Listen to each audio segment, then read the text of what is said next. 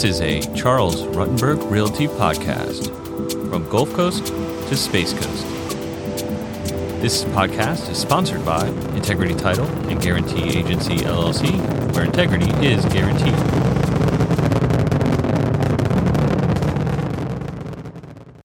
Hello, everyone, and welcome back. I'm Mike Webb, and coming to you from the Charles Rutenberg Studios in beautiful Clearwater, Florida, for part two of Pinellas County property appraiser Mike Twitty.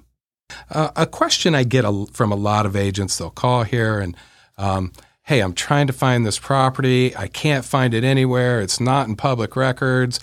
I'm familiar with the statute. I know you know it, Florida Statute 119. Is there anything, any advice you could give agents out there? Tell them what it is, and if there's a workaround, I don't think there is, but you, you please uh, shed some light on that. Yes, it's an exemption from public records, meaning those people are effectively have their their address protected from public records. So if you know that address or you're working with, say, a property owner that does have a protected address, they might be a judge, a state attorney, or Right. there's uh, Law enforcement. law enforcement. There's a long list of people that are able to qualify for that, and gives them that protected status um, from that disclosure.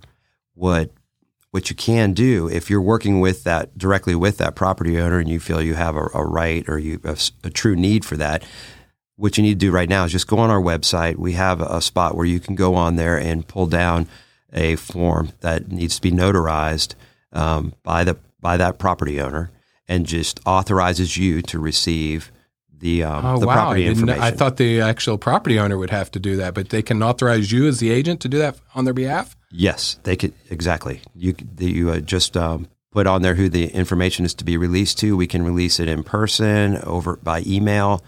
So that's a great thing to to handle early on, especially if you're listing that property. Obviously, you're going to need access to that.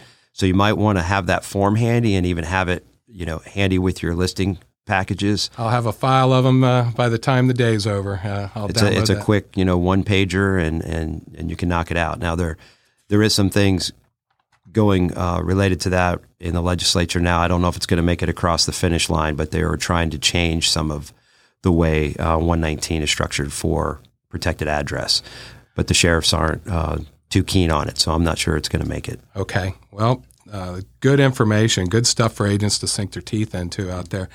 Um, talk a little bit about this uh, non ad valorem stuff. We see um, CDDs and some of this PACE stuff that, that winds up, and people don't even know they have it. What, what's your thoughts on that? Well, I'm not a fan of pace. Um, I, I look at I look at pace as you know having some. Will you exa- elaborate on PACE a little bit so some of the listeners don't know what it is? Yeah, PACE is Property Assessed Clean Energy is is what the acronym stands for, and it is a loan program that effectively moves you into super majority position in front of any first or second mortgages you may have on a property.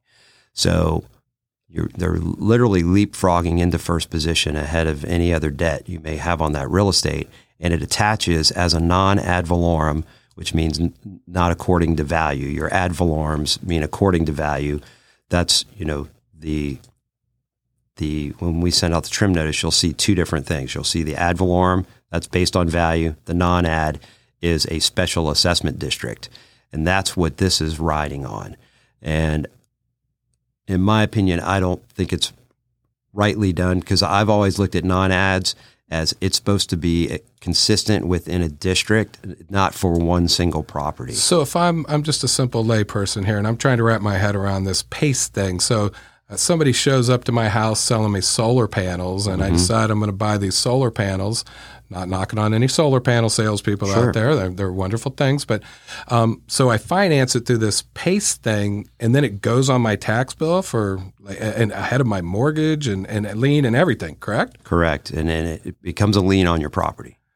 I think that uh, agents really need to be looking at that and making sure that they understand that with their clients as well. That if they have this on their tax bill, it's not going away. They might not even be able to sell their property uh, once a, a potential buyer finds out about that. Correct? Yes, and usually they need to be paid off because the next lender coming in does not want a loan with that lien in place.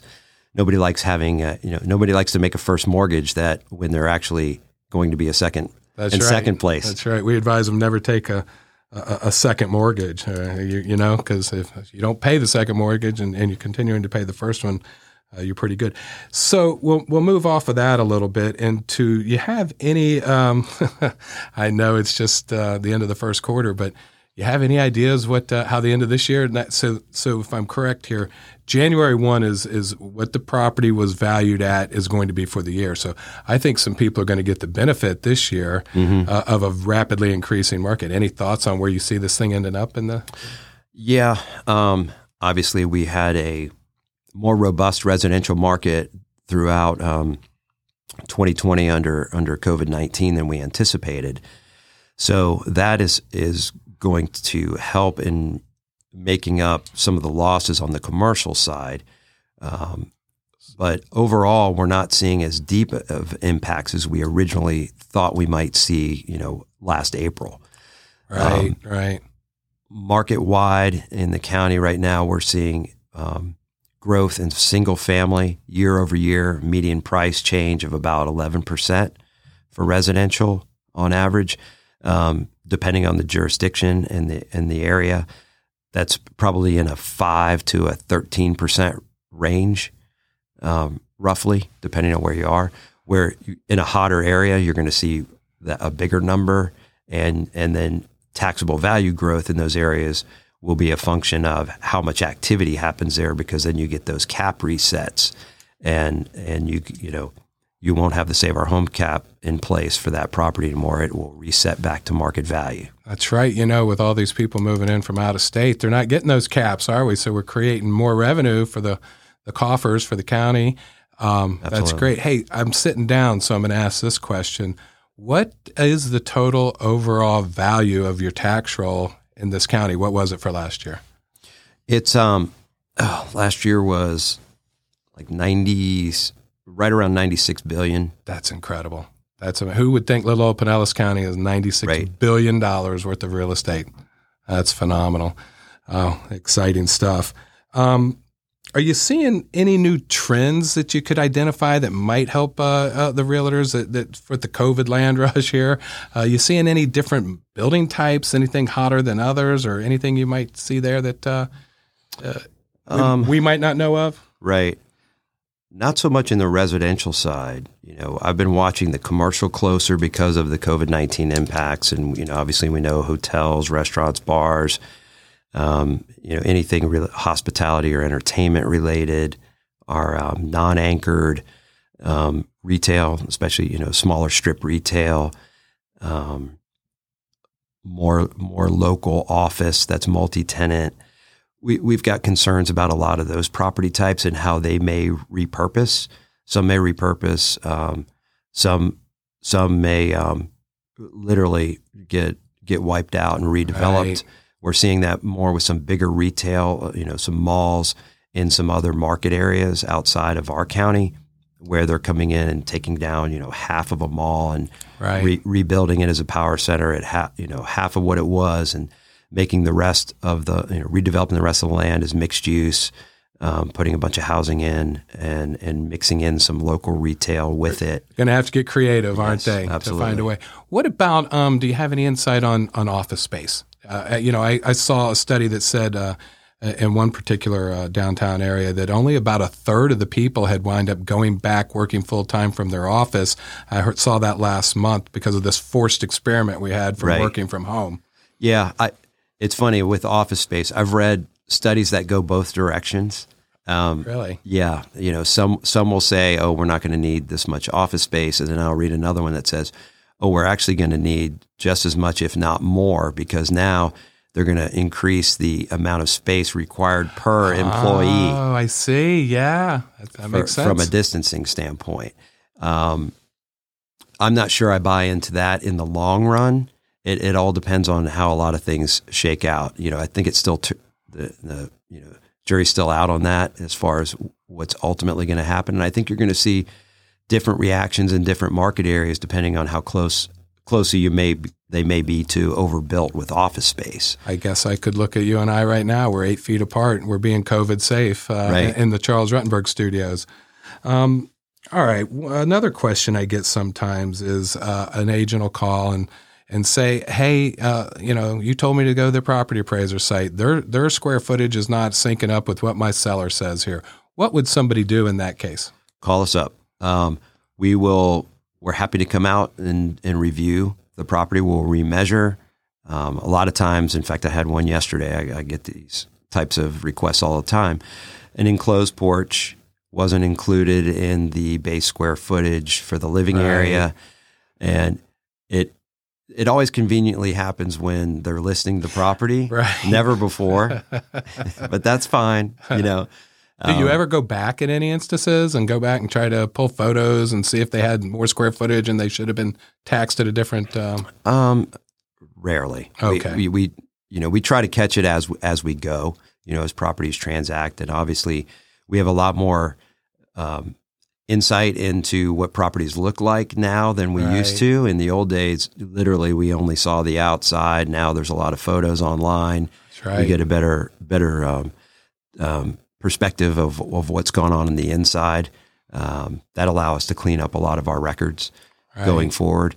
But we encourage um, you know reaching out, and we'll have that as a new tool on the website too. When you're on a parcel, you'll be able to make a a, a request a property review, and it'll be a button right on one of the tools. So Oh, it'll wow. it'll immediately create a form that has the parcel ID in it already, and just shoot us a note, and we'll reach out to you. So if we need to make a correction, you know, a square footage thing, a um, a space designation, you know, pl- an area that we might have had as unfinished and now it's finished, those types of things. We'll we'll um, That's we wanna encourage that that's great. communication. That website's just going to be phenomenal. It's going to be a tool for everybody. Do you see? This brought me to a, a, an unrelated question. Do you see ever uh, employing any drone technology? Would that help you at all? Any services by the drone? Yeah, we've um, we've explored that a little bit, mostly mostly with damage assessment. Uh, one of our duties as property appraiser in our county is working with emergency management on damage assessment duties post storm events. So, I came into office in 2017, and then here comes Hurricane Irma, and I thought, oh my God, I'm not even going to have a county to value Welcome to office. right?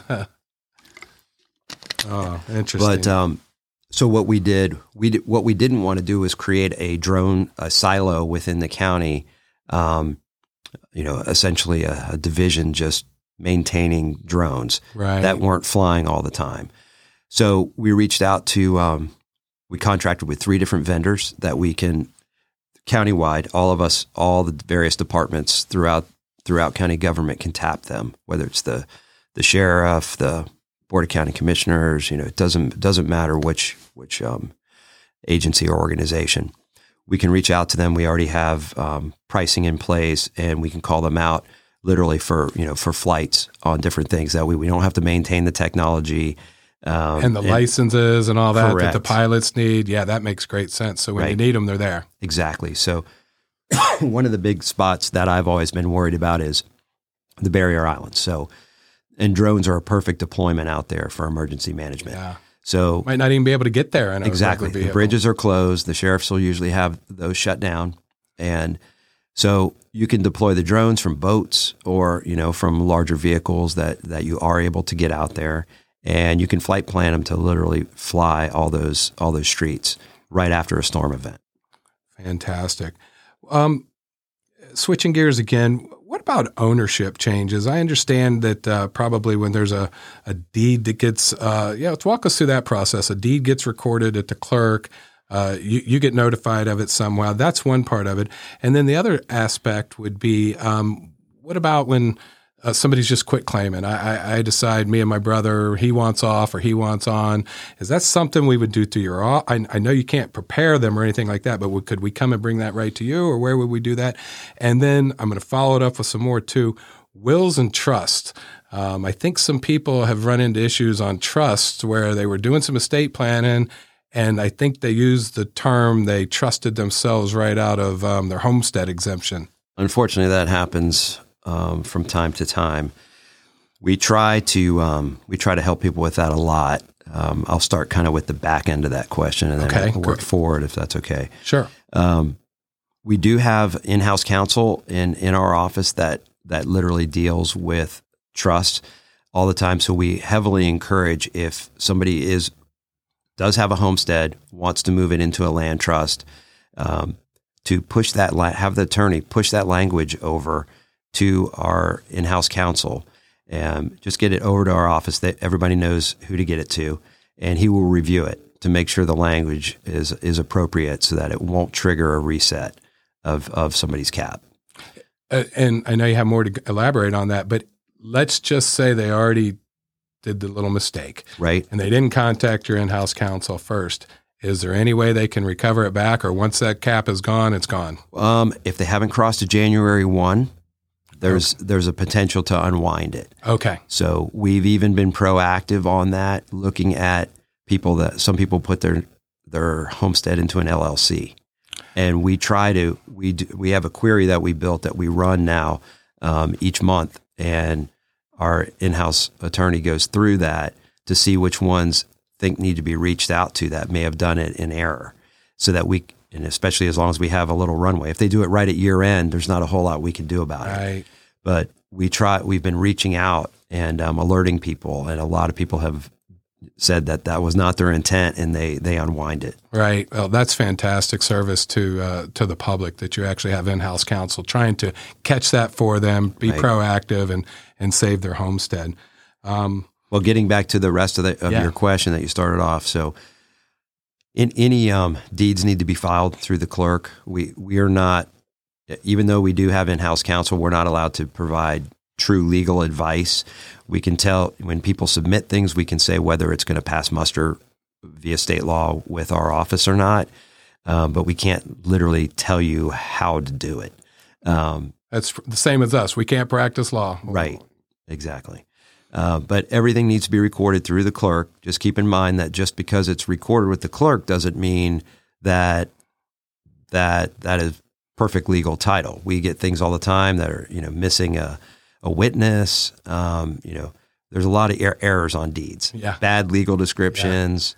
That bad deed letter goes out quite frequently, doesn't it? Yes, we send a we send a lot of correspondence out, make a lot of calls, and and send a lot of emails, trying to help people unwind those and get corrective deeds in place, so that we can try to you know try to help with the title chain as much as we can, even though that's not technically our our duty either. People go to uh, Office Depot and Staples, and they prepare their own deed, and uh, lo and behold, they're the uh, the, the, the wrong side. They're uh, conveying it the wrong way. Happens all the time.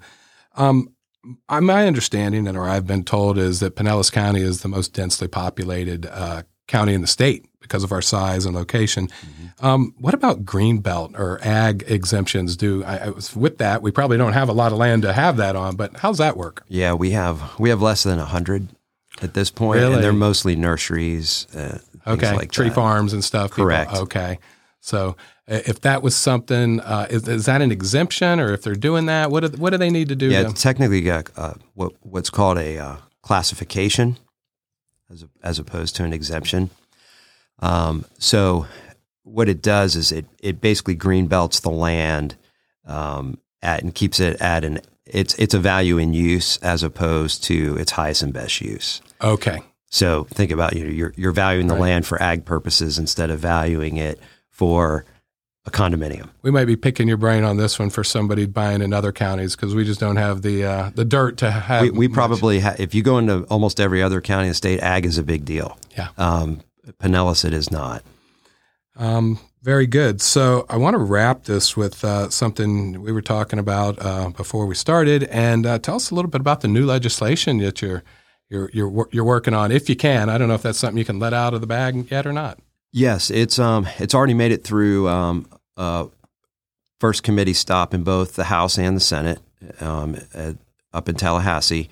Um, I'm ex- really excited about this one. Put a lot of thought into this one over the last year, but I really saw you know the issue that we have in Pinellas County. We've got 50% of our tax tax base is sitting within the special flood hazard areas. That's everything that's in a A or a V flood zone. So in harm's way, things that really need to be elevated above what they call base flood elevation. So, and a lot of those properties are, you know, as you would suspect, 50s to 70s vintage properties sitting, Right. you know, ranch homes sitting at grade. Well, what we're seeing is a lot of people are buying those homes, but then flirting the rules with the 50% FEMA rule. Right. They always do. Reinvesting back into those homes which are in harm's way, which ultimately, usually, that value does not add to the tax roll. It really doesn't, pro, you know, extend the life of the home of the main bones of that home. Doesn't really extend the, the the economic life of that home too much. So ultimately, we've got a lot of value rolled up still in harm's way. So I started thinking about a way to incentivize those that are that are within the special flood hazard areas when they're making that decision. Because I've talked to a lot of property owners that have thought, you know, weighed that out, and they say, you know, I'd really like to go ahead and either lift this home, and you've probably seen some of these, in, especially in the Shore Acres area. They've literally right, jacked yeah. up existing um, old ranch homes, or they want to knock it down, build to new new um, building code, and be FEMA compliant. However, they're worried about the new construction tax consequences because right, right. they're going to get treated as new construction, and for the whole structure, not just what they you know if it's the 1600 square feet they are living in, and they're going to rebuild 1600 square feet.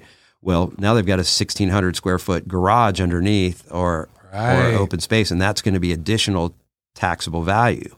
So I thought, you know, let's incentivize them. We really need to. It, it, does multiple things. It gets it gets people out of harm's way. It gets value out of harm's way.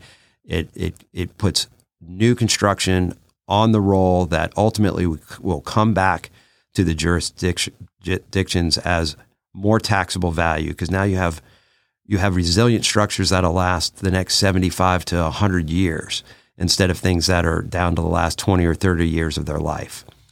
And in doing so, this uh, legislation would allow you, it taps a portion of what we call the calamity provision. So if somebody right now is destroyed by a flood, fire, and it can, substantial damage and wipes out that property and you need to rebuild it, you can rebuild and keep your assessed value cap in place up to 110% of that total square footage. Wow. So I said, let's tap that, do the same thing because they consider if you're in a special flood hazard area, you're looked at as a calamity on the come. So let's be let's be forward thinking on this and be proactive rather than reactive. Have to rely on government grants and you know um, worry about mitigation dollars coming from the state or the counties. This is a way for um, local local jurisdictions to effectively invest in these properties without even having to write a check. Right. We're, we're able to give them keep their cap in place, let them let them rebuild above base flood. Um, don't count the garage square footage below against them in the 110% calculation, and keep that assessed cap in place.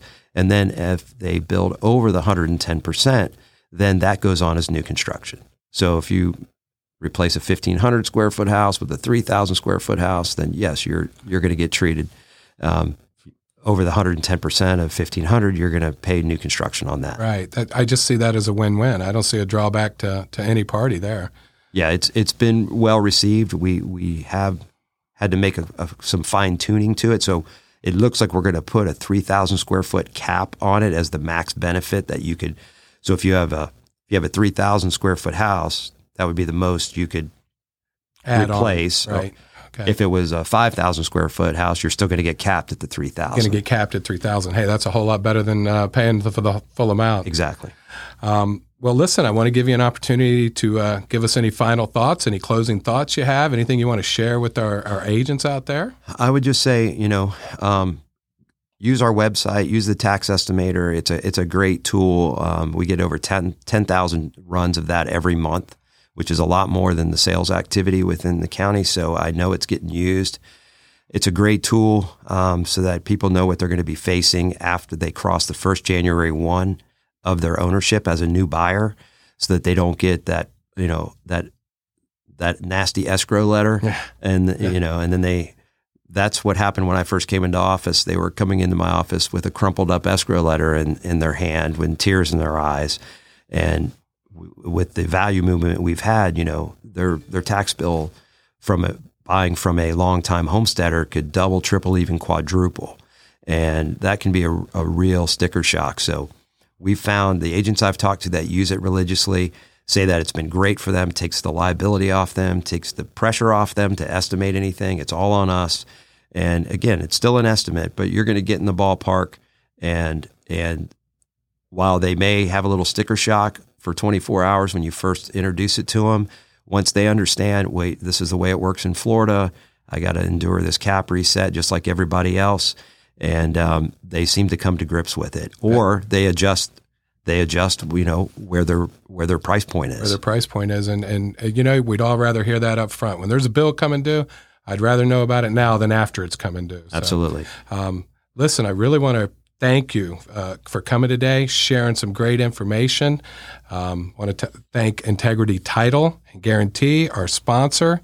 Tell everybody to uh, come back and listen to the podcast next week. Thanks, and signing out. Thanks for thanks for having me.